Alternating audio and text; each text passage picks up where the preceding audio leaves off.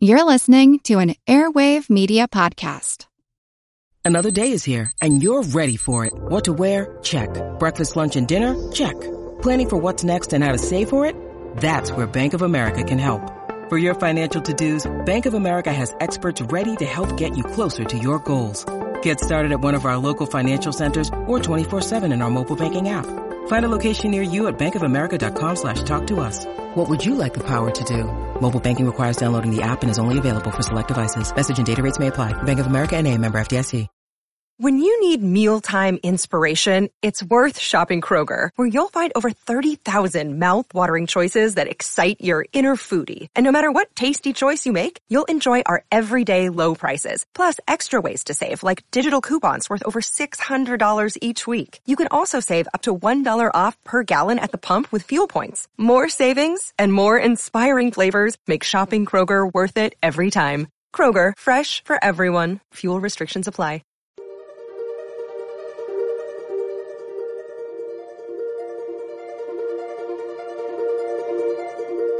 Over 7 million different animals inhabit our planet. Bison are the largest mammal in North America. What can they teach us? Chris, bison are definitely a keystone species on the prairies. From spreading seeds of the grasses that they eat, these Many species are in crisis and need your help. Join the movement at allcreaturespod.com.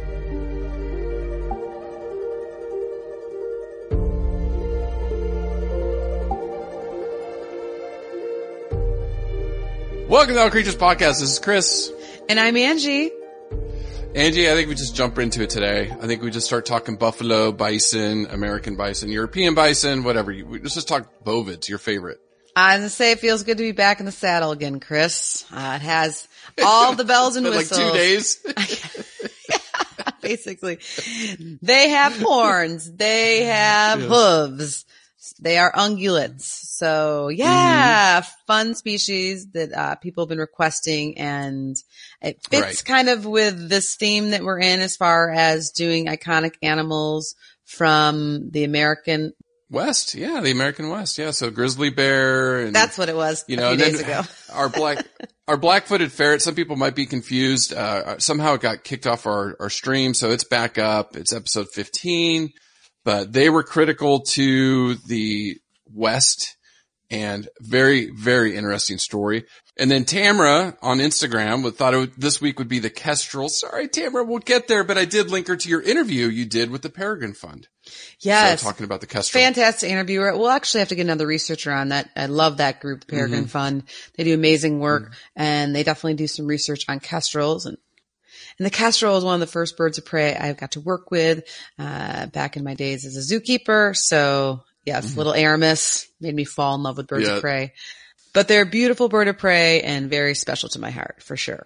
Oh, I could see why. I could see why. And then Angie and I are joking. Uh, two days ago, we recorded conservation news for our Patreon subscribers. So thank you to those folks that uh, it was a that. party. It was, actually, it was fun. Yeah, we had so much pent up angst and energy and positivity towards negativities.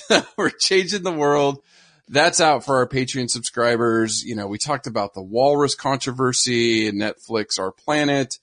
Angie talked about the pangolins and the rhinos and demand in Vietnam, but there's lots of good news in there mixed in too. So if you're interested in that, you can join us on Patreon. You can listen to our cheetah episode. That's already been posted. Again, 25% of everything we raise is going to go to a conservation organization of the month that you supporters decide.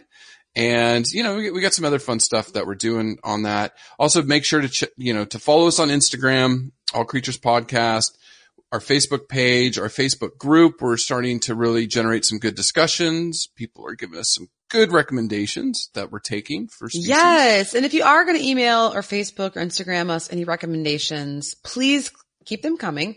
Uh, but also if you're already on your phone or your device, if you could just go over to iTunes and give us a shout out five or six stars. I think there's only five.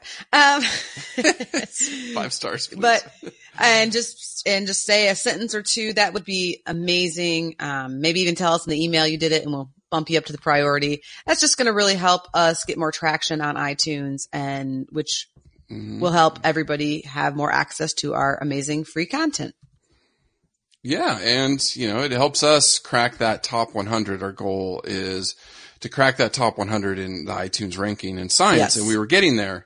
We're getting there. Last I looked, we were like 132. So um, we're we're definitely climbing out of the 700,000 podcasts. So thank you, thank you, thank you. But let's talk bison. Yes chris let's talk bison and i always like to say my husband and i have an inside joke that we like to go big or go home and so today Yes. we're in north america so we're at home and Mm-hmm. we're going big because bison are the largest mammal in north america I know they're huge. They're huge. And I was, you know, I, I kind of know bovids and their history, but then there's the European bison. Now for us, we're going to kind of, kind of concentrate on this one. You're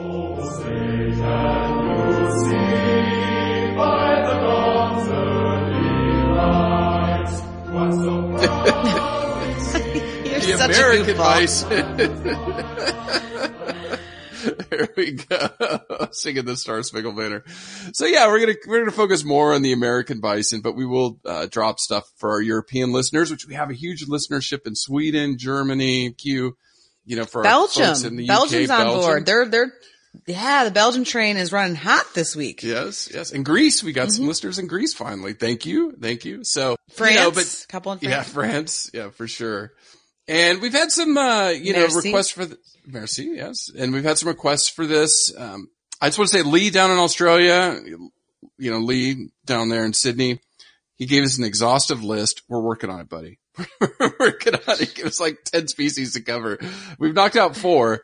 Um, but we've got more coming. So I think Angie would put bison on our radar despite the requests is going back to our talk about the importance of zoos and aquariums. And I've got a good, once I get to the history of the bison, what the trials and tribulations they went through. But I think we all were surprised. You know, we had Corbin Maxey on. You were surprised. And I was surprised looking at the data that bison, they're actually lower than 600, but they were slaughtered the turn of the 20th century, you know, in late 1800s. I saw numbers as low as 380 bison left from as high as 60 million, Sixty million. 180. Yeah. Yeah. But Bronx Zoo, Smithsonian Institute, they got together and they saved the species. And now we have 1000s mm-hmm. right? Yes. And I think also it, it, it kind of leads into what you said, our, our theme in the American West and, you know, this human wildlife conflict that we see throughout the world. You know, we, we talked about it with grizzly bears, you know, again with bison. It just shows our history that, you know, before we started this podcast, you and I both were like, Oh my goodness, what they went through is just horrific, just horrific. So Oh yeah, it is. And it, it really was. And it really is an incredible story. And I think it's one of the actual, I think it's actually considered one of America's first conservation initiatives to mm-hmm. start this captive breeding program at the Bronx and a couple other institutions with the goal of breeding them under human care and then releasing them back in the wild. Mm-hmm. And it's been very successful. Awesome. Very successful. Yep.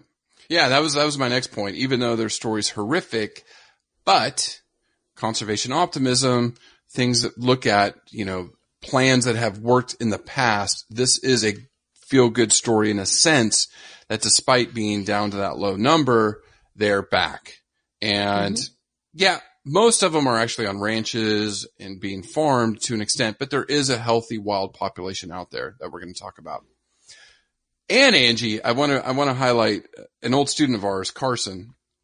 If you remember Carson when, you know, we were teaching him how to ride horses way back when. I do, of course. yes, yeah, he's awesome. He reached out to me this weekend of all, all weekends before we started recording and he, we're talking about bison and, and cattle and grazing and rangelands and really trying to sustain our prairies and grasslands. So we, so I'm going to talk throughout the podcast some of the things actually he, he drove me down rabbit holes that I didn't really plan on, but it makes so much sense talking about bison. I may have gone down the same rabbit hole. We shall see. It's always a su- surprise, Chris. We never know. But yeah, no, I, uh, it'll be fun. It'll be fun for sure. Yeah. Now, you want to stay tuned because some things Angie, I'm I'm still trying to get Angie on Instagram, folks. She sent me some videos that I'll be posting and images. I'm My still- dear friend Anna, I think she's going to make me help me, however you want to say Yes. tomorrow. Yes. Mhm. We're working in the Okay, lab good. together tomorrow on lunch break. Okay. She said that she will assist me. She said that there's a lot of, she could care less about the podcast. I mean, she loves us and loves Yeah. our podcast, Yeah. but she says there's a lot of animals that I need to follow on Instagram. Mm-hmm. So- mm-hmm. And she's been sending me lots of pictures and I, I must agree that it looks pretty fun. Oh, Instagram's the best. It's the best. It's so much fun. And she told me that I need- Facebook is for old ladies and I do not need to hear my name mixed with old lady right now. Don't say that. Don't say that. I know. that out. we have we have a good following on Facebook. I agree. But I, yeah, I, I mean, think, I think that's a little harsh. I, uh, Once we get up to the tens of thousands, then then we'll come back at Anna and say, "See, they're not all old ladies; they're old men in there too." So, exactly. exactly. so my question this week, so on Instagram, and some of this has been leaking over to Facebook, talking about how bears are not as dangerous as cows because we know cows kill more people in the United States per year. Those poor cows. I don't know how it happens, but it does. Don't go cow tipping people. But what about bison? Are they as dangerous? So I have some data on that. And, and my question is maybe that selfie isn't a good idea? Question mark. So we'll get there. We'll get there. Awesome. So Angie is your favorite. They've got horns and hooves, big shaggy coats. And then there's some differences between the, the two major species, the European and American, right? Yes. Well, first, Chris, a fun fact. Uh, the European bison is also known as the wisent. And I kept reading all these articles and I'm like, what is it, a wisent? And so for all our European fans probably know that that is just another name of a European bison. But in general, I think most people know what a buffalo or a bison looks like. And we'll talk about uh, the difference of that here coming up really shortly. But but both the American and the European bison have that distinctive shoulder hump and just a huge head. Just an Mhm, incredibly enormous. massive head with a lot of brown, shaggy fur, uh, that is, in my opinion, charming. I, the furrier, the better. Mhm. Uh, the fur, of course, is brown in color and the hair is longer in the front than in the rear. And they have horns, one of my favorites, that curve upwards and inwards with uh, sharp tips. And their hooves are black and circular in shape. And being an ungulate, they have cloven hoofs. So if you just think of two, so it makes them an even-toed ungulate or an artiodactyl, which is just a fun dorky fact if you're an animal person like myself. And but between the European bison and the American bison, there are a few morphological differences, um, such that the American bison has 15 ribs, the European bison has 14. The American bison has four lumbar vertebrae; those are the lower ones, while the European has five. So that's what's going to make them probably be different. But I'm not sure exactly how they did. And it's probably genetics and morphology based, I would imagine, what determines the difference between a species and a subspecies. But then if we narrow down into the North American species of, of bison, there's a couple different subspecies in North America. There's the plains bison and the wood bison, and we'll be grouping them together more or less. Right, Angie, you're talking about the scientific name or their species name bison, but we also call them buffalo. Right. Yeah. That is super confusing to many people. You're not alone. Even me, I'll never forget one of my first weeks working the hoofstock barn. My uh, friend, fellow keeper Penny was talking about how they used to have bison at the zoo we worked at, but we don't anymore. And a few sentences later, I was saying da da da da da buffalo, and she's just she corrected me in her in her penny esque type way of how wrong that Mhm, was. mhm. And so, truth be told, uh, bison and buffalo are used interchangeably in North America. So it's okay to call them buffalo, uh, but technical if you're technocrat. Uh, they are bison. They are not what is considered Mm-hmm. to be true buffalo. Uh, true buffalo are going to be examples of the wild water buffalo, the domestic water buffalo, the lowland anoa, the tamarau. I'll talk about that a little bit in the, um, at the end of the podcast and the mountain anoa. Yeah, it's, it's all good points, Angie, and I'll bring it, I'll bring it up uh, a little bit in evolution. And yeah, we had the Cape Buffalo that we did Brad, oh, that was a fun 20 one. 30 pods ago. Well, those horns Yeah, are yeah, nuts. Those are some nuts. Oh, yeah, They are. bison horns are Surviving some, not that big compared to the. no, not compared to the Cape. They don't have the big boss, right? Mm-hmm. So a couple things on size. You Big. imagine a mature Final bull. answer, big. The boys, yeah, they're big. They can stand up to six and a half feet high. So taller, a little bit taller than me at the shoulder. Like, holy smokes, at the hump. Six and a half feet. And then can be up to 12 and a half feet long. I mean, that's a big, big boy. Females are normally smaller, seven to 10 feet or two to three meters and about five feet high at the hump or one and a half meters. And they weigh anywhere from 1800 to 2400 pounds or 800 to 1000 kilograms. So they're big. They're big. Yeah, The- two thousand what I pounds really- is big. It's huge. Or five hundred. I even And- saw up to three thousand, but I would need to fact check that.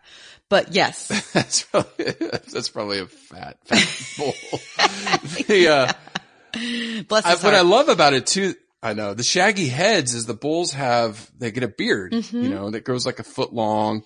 And then what I really love the fact I learned, uh, I kind of knew this, but just to, to read it again, that shaggy coat up front because it's it's it's heavier, thicker up front versus the rear. That's so when there's a snowstorm or the wind's blowing, they face that direction, Mhm. so it keeps them warm. Because they're, I'm going to po- post some Instagram photos this week of just some beautiful buffalo shots in the snow. Like they are just So they're basically party up front, business in the back. no business in the front, party up, party. Was it? I don't know. How does that go? I don't know. No, I think 80s hair up front. There you go. We're ta- They got the I think 80s we're, ta- hair we're talking front. about mullets. It's like in front, you look like a clean cut person. So that's the rear. So that that's the party in the rear of the business up front. no. it's a reverse mullet. they have more hair up That's front. what I'm saying. That's yes, they up have the party up front and then their business in the back. They're clean cut in the back and then they're more hair in the front. I don't know. Yeah. Okay. Listeners, settle this, Somebody correct this us. and very important debate for us. Post some pictures on Facebook. No one will know what we're talking about. oh my goodness. Uh, the, let's get some science. The American Bison Range, Angie. Again, this, these range maps break my heart. Oh my gosh.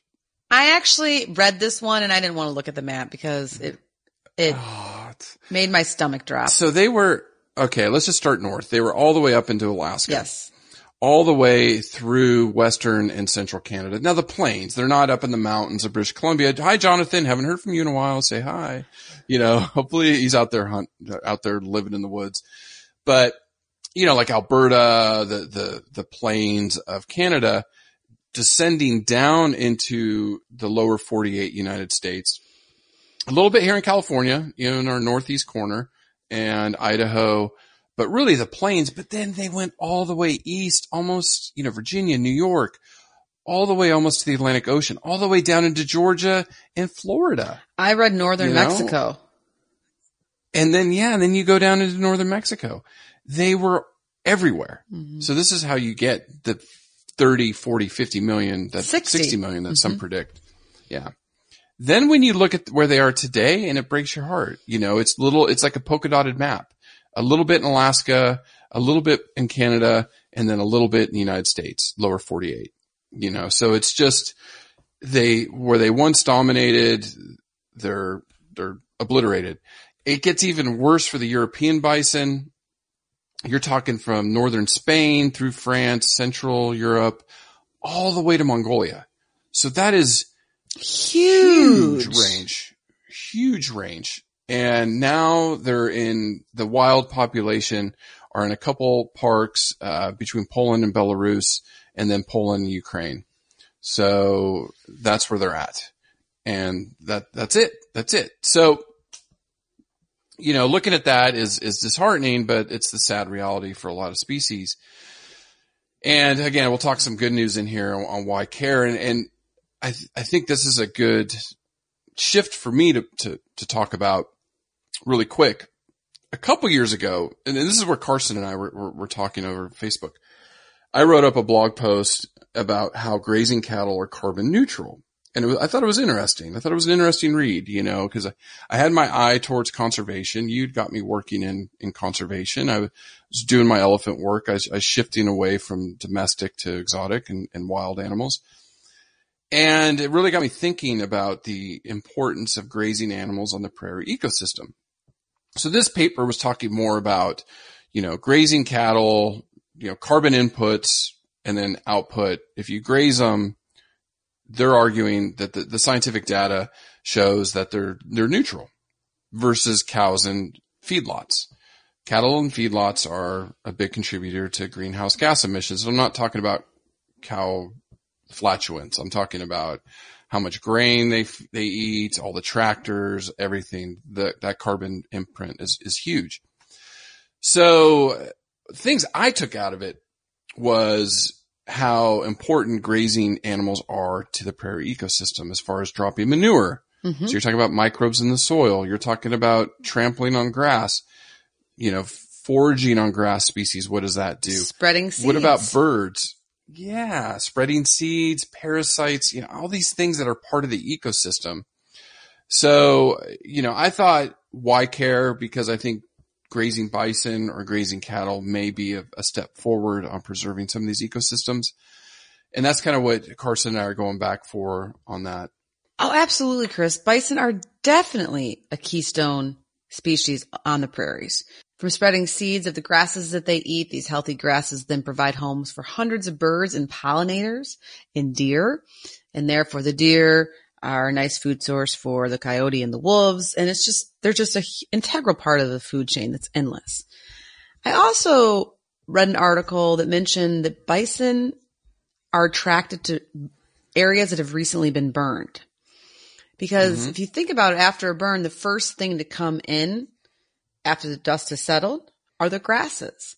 And the bison are smart enough to know, hey, we're going to go in here and get these fresh grasses. So they come in before a lot of other species to start the regrowth process. And mm-hmm. as we know with climate change, we are seeing more, more burn, uh, more fires, mm-hmm. things like that. And so they potentially provide this extra niche as far as helping reclaim the land after a burn.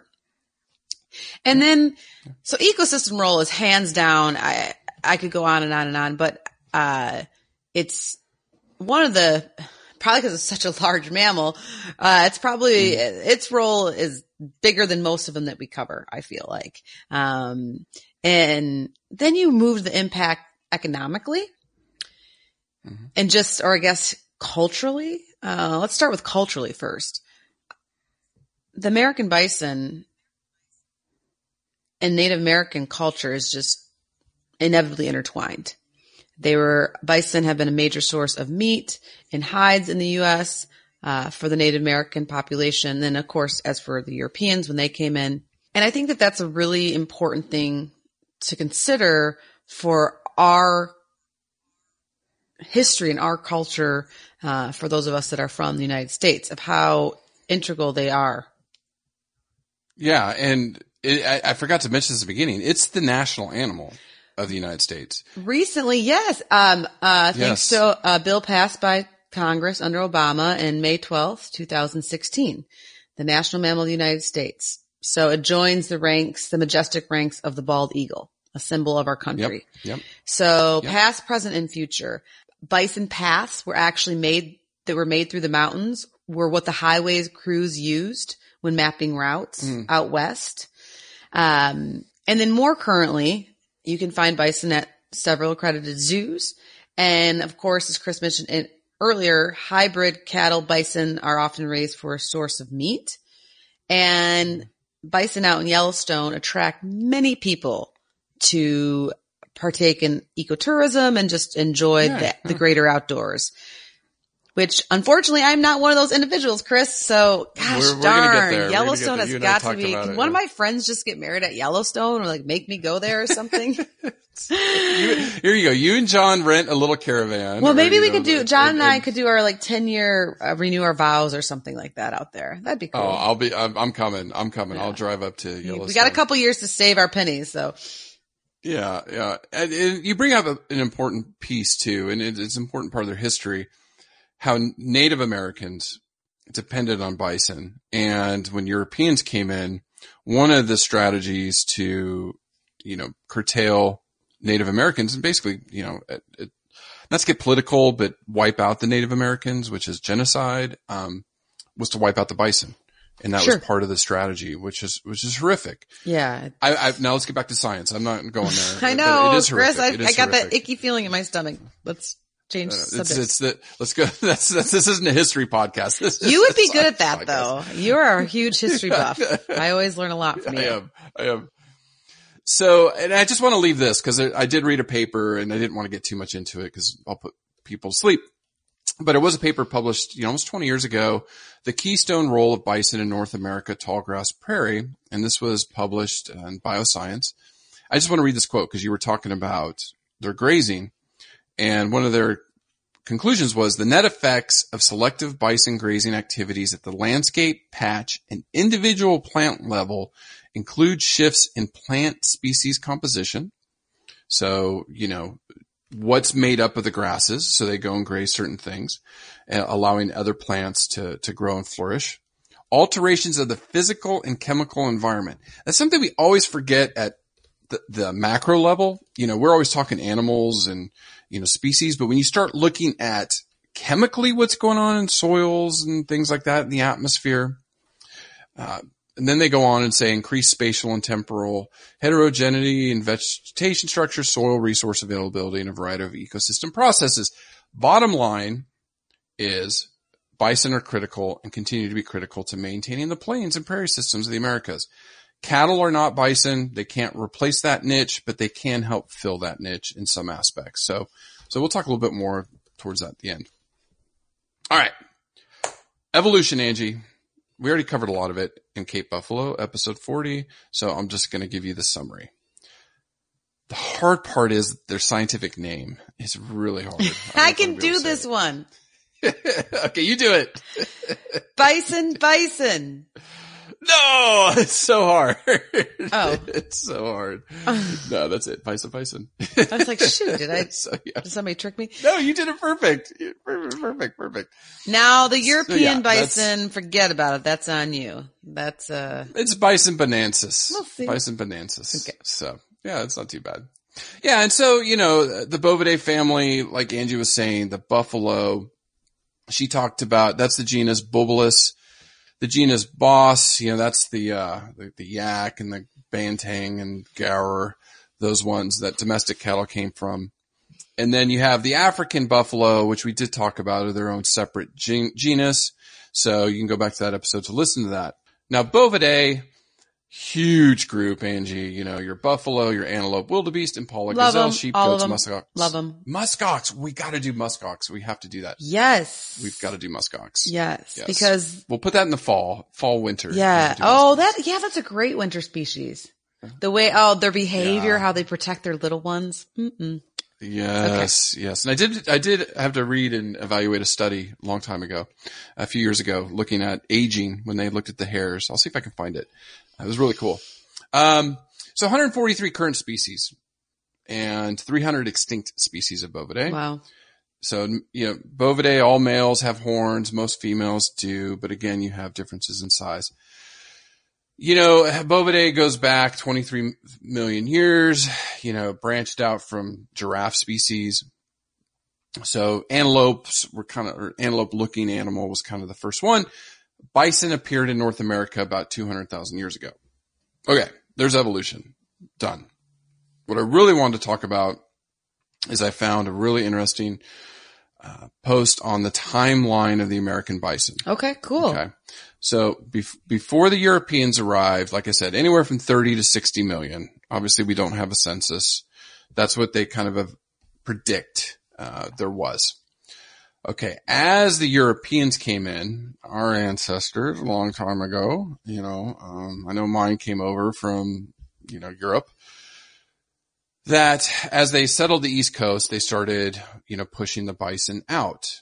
Also disease. So invasive species. So horses and cattle. And for people that don't know this or remember this, remember horses went extinct 10,000 years ago in North America they were only reintroduced with Europeans in the 1500s and 1600s. Okay. Right. So then the bison started getting pushed off the East Coast to the United States and Canada. In 1800, they were finally pushed out of Ohio that way.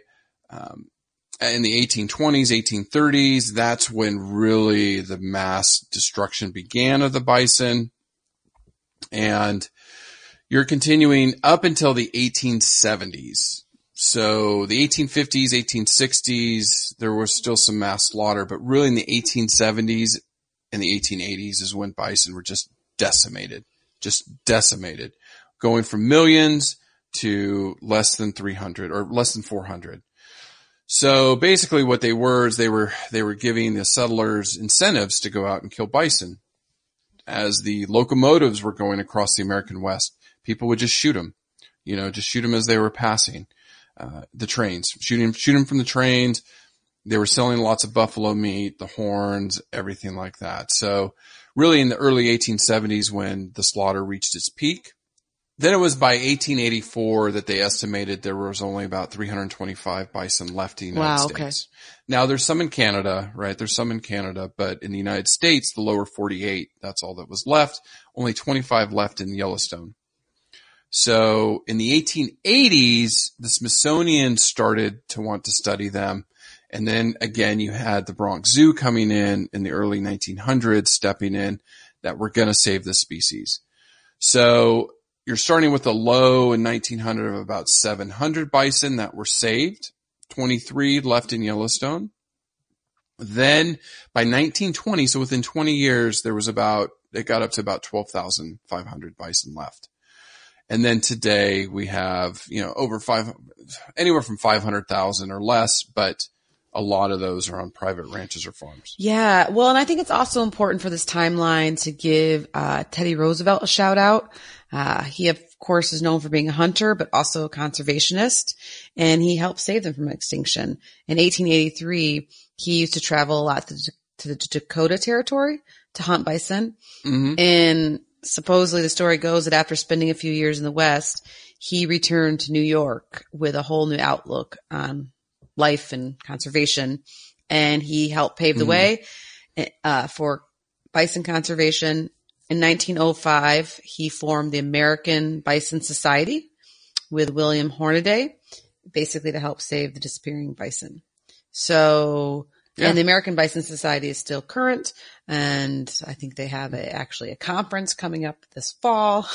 Oh, that's awesome. So, that's awesome. Yeah, and, and so Yeah. yeah, just to give that, but definitely want to give him a shout out, and I think it does tell a story about not all hunters are or want to.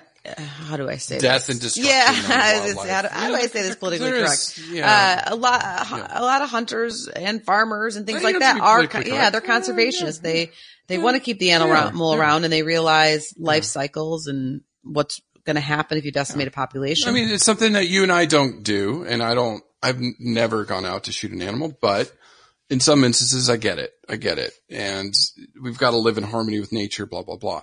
Trophy hunting is a totally different discussion. Go back last year.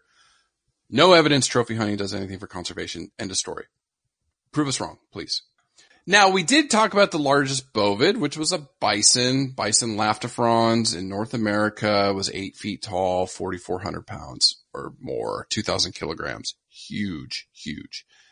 So I went and found the smallest bovid. Do you know, Miss Hoofenhorns, the smallest bovid in the world? I did not know this. dwarf Ooh, sounds like it would be. something, Lannister? something, something. I mean, this big Game of Thrones discussion before. No, Oh, no. dang! I've never heard of this species. I, Okay. I haven't. I, I didn't know if you would or not. Let me see. I thought like the dik-dik or something like that. No, it is the royal antelope of West Africa. Stands 10 inches at the shoulder or 25 centimeters. And it's, it's doing okay in, the wild. So it's in Western Africa, you know, Ghana, Guinea, Liberia, around there. So weighs about six pounds, three kilograms. Well, we'll have to put that on our list. The, the Royal Tiny. West African Yes, it- Royal antelope of West Africa. Royal Antelope Royal An- West Africa. They are cute as a button. They are cute, cute, cute, cute little things. Oh, send me a picture there you go. I will. I will. So uh, there's your smallest one. Now, bison can live up to 20 years, 15 to 20 years. We talked some of their physiology. They, they excellent sense of hearing and smell. They have those large bovid noses. Don't see as well. So I think that's, you know, when they get startled, they stampede. You know, that's kind of a popular thing in culture. And, and it's true. They do, you know, that something startles them. They can't see it. They run, but they can run fast, 30 miles an hour or 48 kilometers per hour. I got up to 62 kilometers per hour. But yeah, yeah, I heard fast. some up to 40. Yeah, 40 miles per hour. Yeah, they can get that, that, that fast. So they're fast. They're fast. Well, and the other thing too about their eyesight, Chris, is they are um a little nearsighted. So Oh, okay. Okay. that's probably, but their their sense of smell makes up for it, and hearing, of course. And then, Which is weird, you know, cause the equids, equids have pretty good sense. I mean, their, their eyesight, not as good as a predator, right? Or as the binocular vision that we have. Sure. But I would just think, ah, I don't know. I, I gotta go into this physiology. Bison with those heavy coats, big heads, eyes to the side. So you're looking at a lot of monocular vision, which, you know, if you're, it's your peripheral. So if you're trying to think of monocular vision, you know, people, if you put your hand to the side of your head, like I'm doing on video to Angie, I can see my hand, but that's monocular vision. I have to turn both my eyes and focus on my hand, and that's binocular vision. So a buffalo with those wide set of eyes probably has very, very narrow binocular vision, I imagine, because their heads are so huge. You know, it's just so huge. Well, and also though different from the equids, I wonder because they are such a large mammal and they don't have many predators. Uh, usually only the young and the very old or sick are picked off by Mhm, wolves mhm. and things like that, that maybe their eyesight isn't as important as it would be for, or is less important, I Yeah. suppose, Yeah. for an yeah, equid. you I don't know. Somebody hire it's- me it's good- as a postdoc to figure that one out, right? It's a good hypothesis because I mean, you think about it, like they're, you look at the, the buffalo head and those eyes are really wide apart. they are. So, you know, looking at what their binocular vision would be is got to be very narrow, very narrow. It's Mhm. mostly monocular vision. So that's why you're right. Eyesight isn't a big thing to them. And you're well, right. the other like thing too lions- is uh, with horses, uh, we've been able to, do a little bit more experimenting with what, what their vision is and Mhm. uh, dichromatic vision, things like that, where they probably just haven't done those studies in bison. To be honest, they Yeah. haven't Yeah. that close. yeah. No, that's true. But I don't know that for And sure. dichromatic- Without, without diving into the literature, I do not know that for sure. So that is my caveat to that statement. And you did throw in a, a very nerdy word to our listeners. Dichromatic means they see in two colors. So really kind of a gray and green, you know, pan of colors versus, you know, we see reds and things like that. this is like a, I would be scared if I didn't know what that meant. Yeah. And you're right. Like mountain lions, bears, wolves can, can get young and old, but, um, Oh, and just also to add to their life cycle, under human care, it can be up to 40 years, which that yeah, seems, I imagine. That long seems pretty old. I mean, we know ed- equids can live that long with the longest living horse is 50. My mare Rosie is going to beat the world record. Be there. I. Told you that two years ago. I know. She's 34 and she's better than ever. It's incredible. She's incredible. I, I have to send you, I, I'm actually going to do like a beauty shot of her, her, her birthdays, uh, this month. So I'm going to do a beauty shot Yeah. of her, uh, clean her up a little bit and I'll send you a picture. She's, she's a good looking old, she's not an old gray mare. I- that's for sure. No, no. And I need, I think for the hundredth episode, which is coming up, which scares me as far as trying to put this together, a best of uh, episode. We'll, we'll see if we can do that. I just need some help from my partner to uh, find those clips or remember Negative those clips. Ghost Rider. Thanks a lot. Anyways, bison are year-round grazers, mainly grasses, uh, some lichens, woody plants. Uh, you know, they, which, what's cool about bison too, with those shaggy heads during winter, you know, when, when it's really hard to get to some of the stuff, they use that head and they move the snow side to side to get down to the Yeah, ground that's awesome. and get to some of that. Yeah. Yeah. And then, you know, They're like a things are snow good or- plow. They have their. I'm doing They the motion are. now. They are. They yeah, That's how they they got to clear that snow and get to the get to the good stuff. get to there. And so they, they eat about one and one and a half percent of their body weight per day. So, Mm-hmm. you know, a mere hundred pounds? 10 pounds, 10 pounds, thousand, 20 pounds. Doing my calculations of math. My math is not so good. Yeah. One and a half, one, one and a half percent is about 15 to, uh, 30 pounds. If a thousand pounds, it's 15, 2000 pounds, it's 30. That's a lot of vegetation. 30 pounds of vegetation is a lot. It's a lot. That's half a hay bale. Mm-hmm. Yeah, it's like half one of your big hay bales, right? 50 pound hay bale. Yeah. So, and they have to drink every day, but just fun animals. What Well, do they do besides eat all day, Ange? Well, and it's important that they eat all day. They're, uh, they're, Yeah. they eat about nine to 11 hours a day and they're ruminants. So they are different than equids. And I think we, did we, did we talk about ruminants before? Yeah, a little bit, I think, with Okay. buffalo Well- and all those things, but Okay. Yeah. And so just ruminant, that's a science word for a mammal that basically can acquire nutrients from plant-based food through fermenting in a specialized stomach. Uh, it ferments this prior to digestion through microbial actions, right? So they've got a lot of gut microbes that are their buddies and they do it in their stomach. So it's called foregut fermentation. And the word ruminant comes from the fact that as they are ruminating, they regurgitate some of the cud that they've chewed and then swallow it back. sounds so And it's just a delicious. process of rumination. So delicious. That's, I know it's, It's like- stinky. I've seen some drop. It's okay. It's just chewed up grass. ga- and gastric juice. But with the ruminants, yeah, little, you know, a little bit, a little bit of acid never hurt anybody. Uh, uh, don't edit that out. keep that going, doesn't sound keep right. going. keep going. No, but I actually, I had a fun one for you, uh, for all the listeners to give me 30 seconds to dork out about ruminants.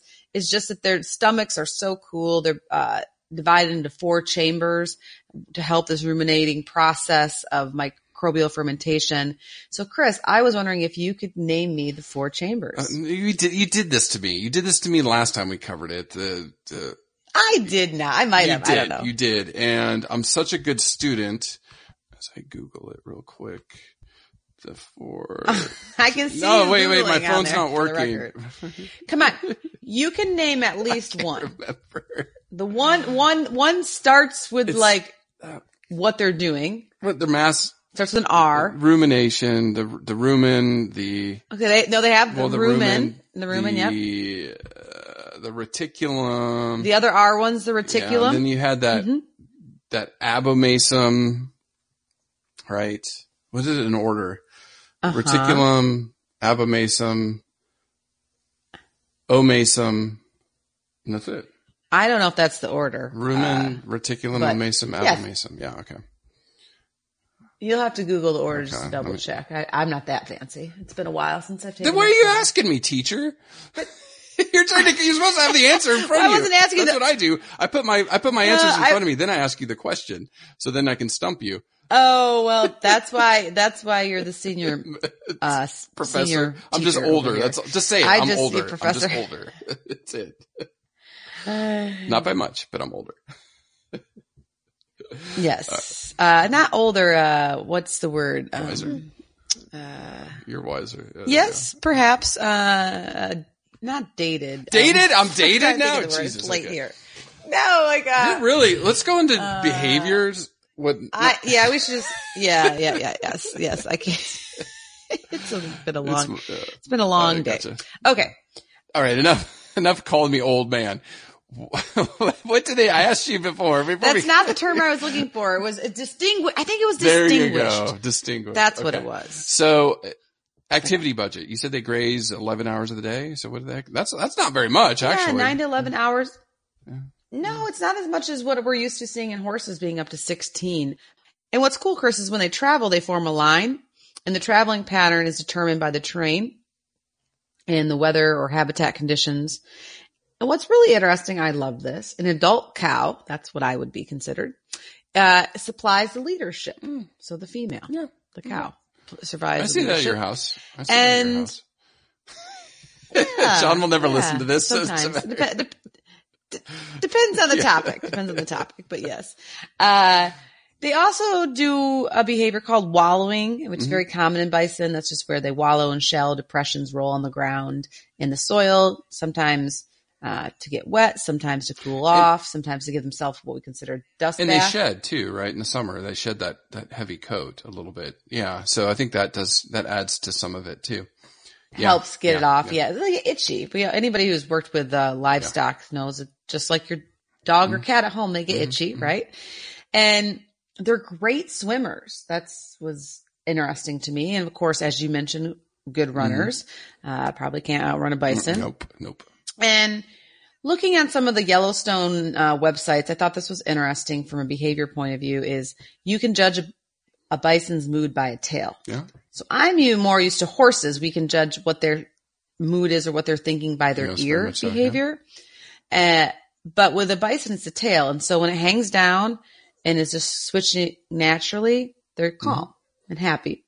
But if the, the t- if the tail stands up and is like erect, watch out.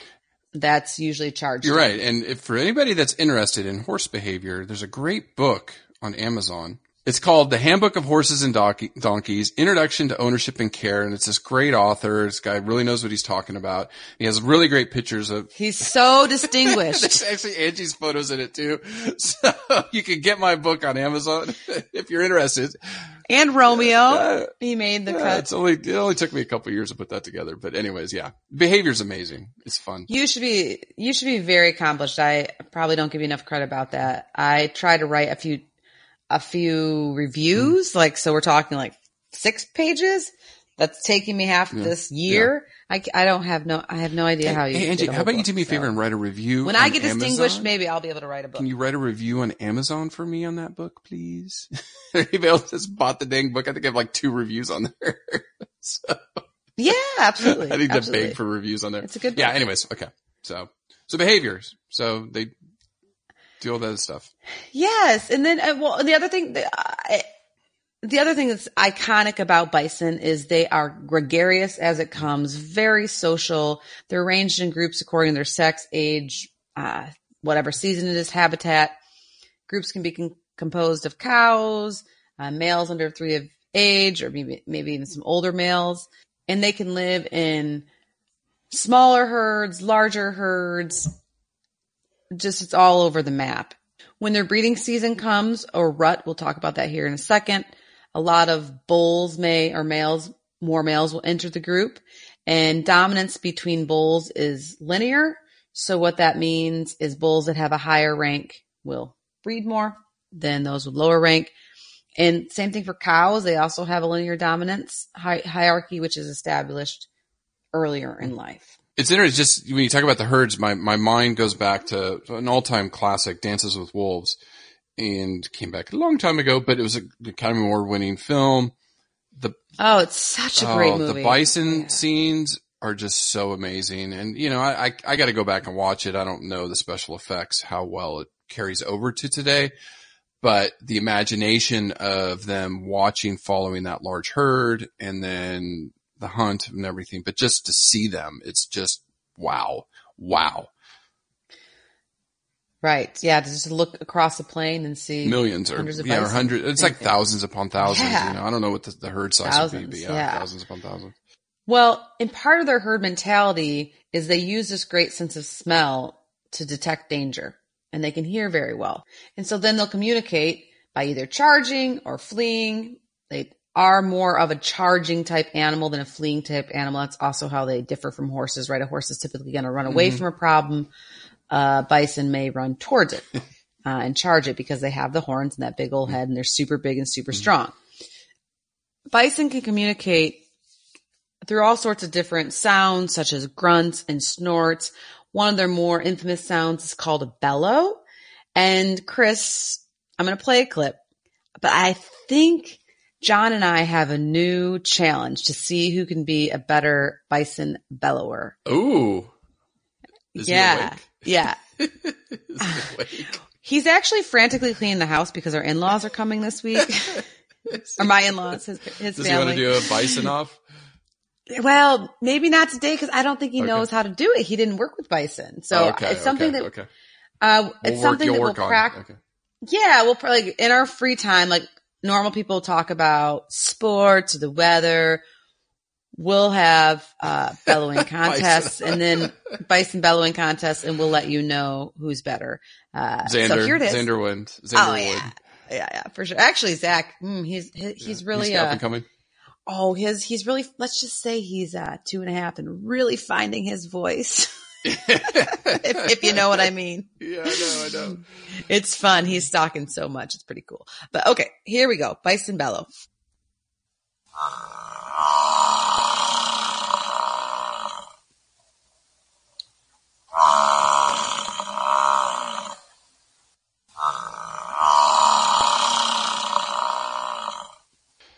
It sounds like my stomach about now. like, I love it. I would, oh man, to be out in Yellowstone at a very safe distance and to hear that, that would be so cool. Yeah, yeah, yeah, yeah. So, uh, you know, the, love vocalizations, you know, reproduction, you know, big herds, what gestations, what, I want to go eight months, nine months for buffalo. Yeah. Well, I always, the story I tell and when I'm teaching it is cows in general, bovines are similar to humans. So we're nine months or so. The gestation is 285 days. So that's a little over, that's like nine and a half months ish, if you will. And they're seasonal breeders. And so rutting or when the male comes into his, his high testosterone levels. And so he will be way more active, sh- show off his stuff, um, and be more dominant and also sometimes go off food.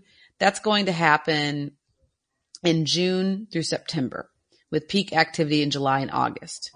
And so at that time, because the rut, the testosterone is so high, older boy, bulls in the herd are going to fight younger ones. And there can definitely be a, can be a dynamic time in the herd. Probably if you like to watch wildlife, probably a great time to go to Yellowstone plus the weather. Uh, because there's a lot, there's a lot of restlessness during this time. Um, but with that in mind, always, always, always be careful around bison if you are viewing them in the wild, especially during rut, uh, rut or the breeding season, because the animals are unpredictable, dangerous, and one person even described them as belligerent. Which I don't know. That's Yeah. like a human Yeah. word for somebody who's drank too much. So I don't know about that word. but Just stay away. Just stay away, yes. And so, but basically a dominant bull will, um, court his female through different behaviors such as sniffing genitals, um, face-to-face lip curls, right? The Flehmen response. Uh, wallowing, wallowing behaviors will increase to show, I guess, how tough they are. Uh, the tail might be held high in like a question mark fashion, uh, to indicate that they want to challenge, um, that they're threatening or want to challenge another bull. And so, but basically once a male finds a receptive female, he'll keep other male, he'll keep other males away from her. But what's important to point out too is females don't really sexually mature until they're two to three years. And bulls, mm-hmm. however, aren't going to breed probably successfully until they're about six. So, which mm-hmm. makes them larger, right? That gives them the big size. So they're going to be more competitive, mm-hmm. um, which I think is much more unique to compared to some other bovid species as far as their generation and life cycle. But a female cycle is seasonally polyestrous and Uh, it's going to happen every three weeks or so, about 21 days. And estrus can last anywhere. So when she is receptive for the male, it's actually a pretty short window compared to other species that we talk about a lot in the podcast being horses. Their estrus may last a couple days when they are receptive to a male, but a cow, which is always something interesting to learn in cow reproduction, that estrus window is really short. It can be as short as nine hours to 28 hours for the male to get his mm-hmm. job done. And then when he does get his job done, nine and a half month pregnancy, bison are typically born as singletons. So one baby at a time. And bison are born away from the herd in a location that has a lot of cover. And similar to most ungulates or bovine species, calves can pretty much immediately walk and run within a few hours of being born. And as a physiologist, that just is always so impressive to me when I see that horse or that calf know. stand up within two hours and I'm looking at my kid and I'm like, geez, you're 10 months. What's, It took you a long time. Yeah. what are you doing over here? Actually, no, yeah. especially with my second one. I'm like, please don't walk. Please don't walk. I'm so No, busy. Because once they start crawling, it's game over, but then walking as well. So yes, mama, uh, uh, mama bison cow has to, you know, she's got that, that little one walking, running around here, pulling on her teats within the first hour or two of life. So she's a good mama. Yeah. And, but a fun little fact is the calves are born red. So they're not as brown as mom and dad. And they begin turning brown after two and a half months. But they're, they're known as a red dog. And that's a baby bison, a red dog. So because Okay, they're, uh, they're red and they're, and the babies are typically born, the calves are typically born in late March through May. So if the weather's nice, the grasses are up. And Chris, when a calf is born, it weighs anywhere from 15 to 25 kilograms, which for as large as they are, I was actually surprised because that's a lot w- less weight than a typical foal when a foal is born. Yeah. Yeah. Foal's 100 pounds on 80 to 100 pounds, probably on average. Yeah. So a little bit less than that. Yeah. Yeah. Yeah. And then mama's going to nurse the calf for a long time and they're not fully weaned until the end of the first year. Now looking at conservation, you know, the, the, the two species, American bison are near threatened. So, you know, they have rebounded, Mm-hmm. which is nice. Yeah, the, the- they say that the population's stable um, with numbers between 11 and 13,000. Right. And that's probably the wild population. I've seen other estimates of, of up to 500,000. I don't know, you know, between Canada and the US and, and that those are probably on ranches. or, Sure. you know, the beefalo and, Well, and Chris, I got that's, crossbreds that's and things like that. I won't that. go into too much detail uh, unless Mm-hmm. a listener really wants us to, but uh, it's a little bit of a rabbit hole that I went down as far as bison farming is uh, Mhm, for their meat, right? If, if you've been at a restaurant, you've probably heard of a gourmet bison burger. So I want to understand Mhm. that and how that influences or doesn't influence or hinders conservation. I couldn't find too many resources on it, but it is estimated that yes, there's about 500,000 buffalo, if you will, or bison, um, in North America.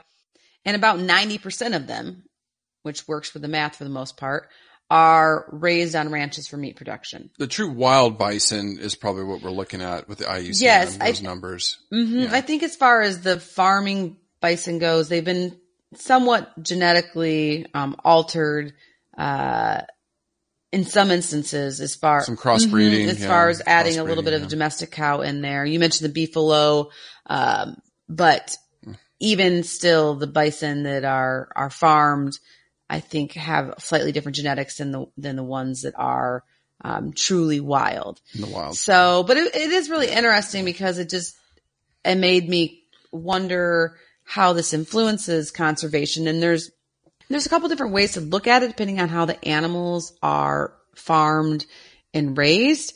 If they're farmed in a commercial feedlot setting, as Chris already mentioned previously on the podcast, that that's where there's going to be a lot higher carbon emissions.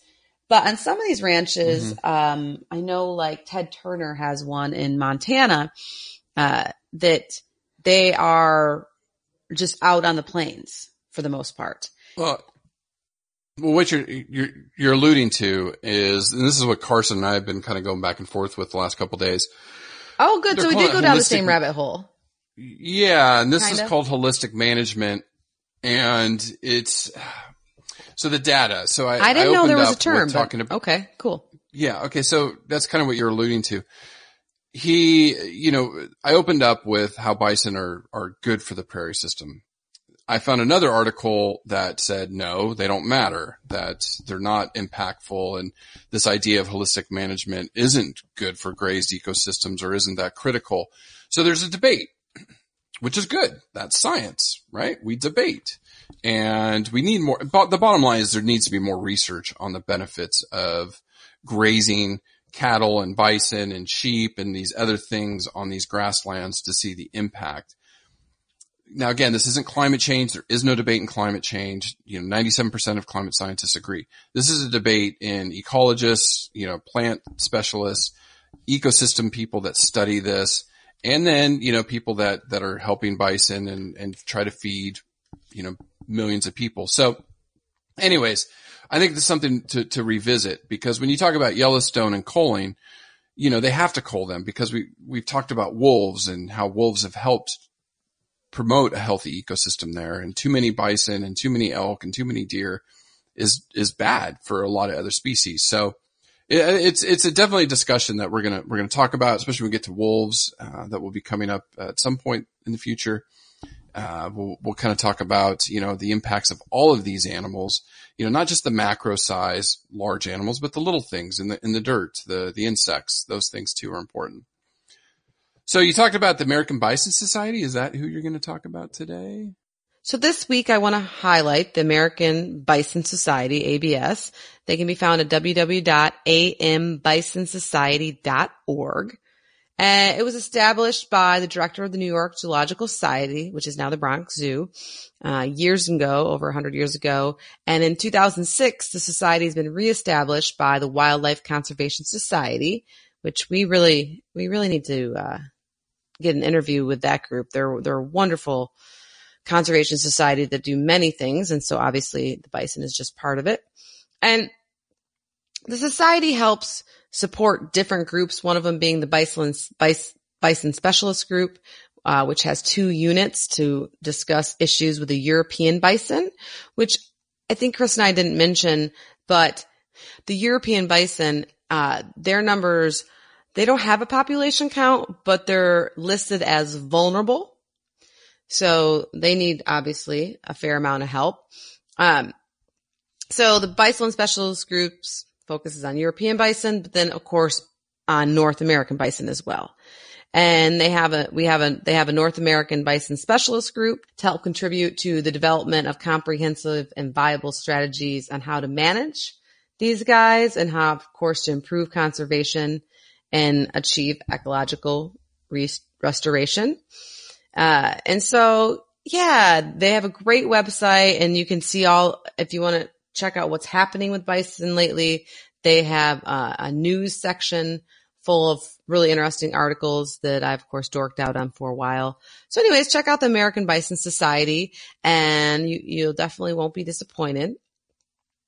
And I'd also like to give a shout out to, um, to one of our, one All Creatures podcast, one of our favorite conser- uh, conservation groups, the Global Wildlife Conservation. They can be found at globalwildlife.org. Uh, we've done a couple wonderful interviews with Dr. Long, who is one of their conservation program officers and expertise in Asian species from that group. But one of the several species that they support, the GWC, is the tamaraw. The tamaraw, which is just a most charming, cutest looking, uh, cattle, wild cattle species you've ever seen. Uh, they are critically endangered. Their numbers are between two and 300 at last count. So the GWC Global Wildlife Conservation is working with IUCN Asian Wild Specialist Group to protect these guys and how, and, and how best to conserve wild cattle, especially like the tamaraw. And there's a group of all these experts that come together and strategize different conservation techniques to keep these two to 300 tamaraws living. And hopefully in the near future, I'm going to have Dr. Long or one of his colleagues do an interview, um, because I think we, most people have never heard of a tamaraw, T-A-M-A-R-A-W.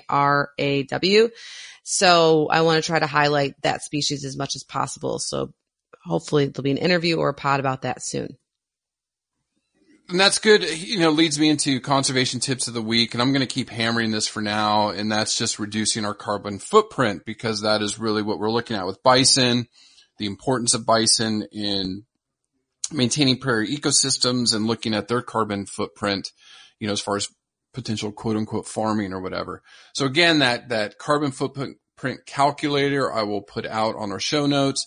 See where you're contributing, see where you can reduce it and the tip this week, I've said it before, so I'm going to highlight it again, is reuse and recycle.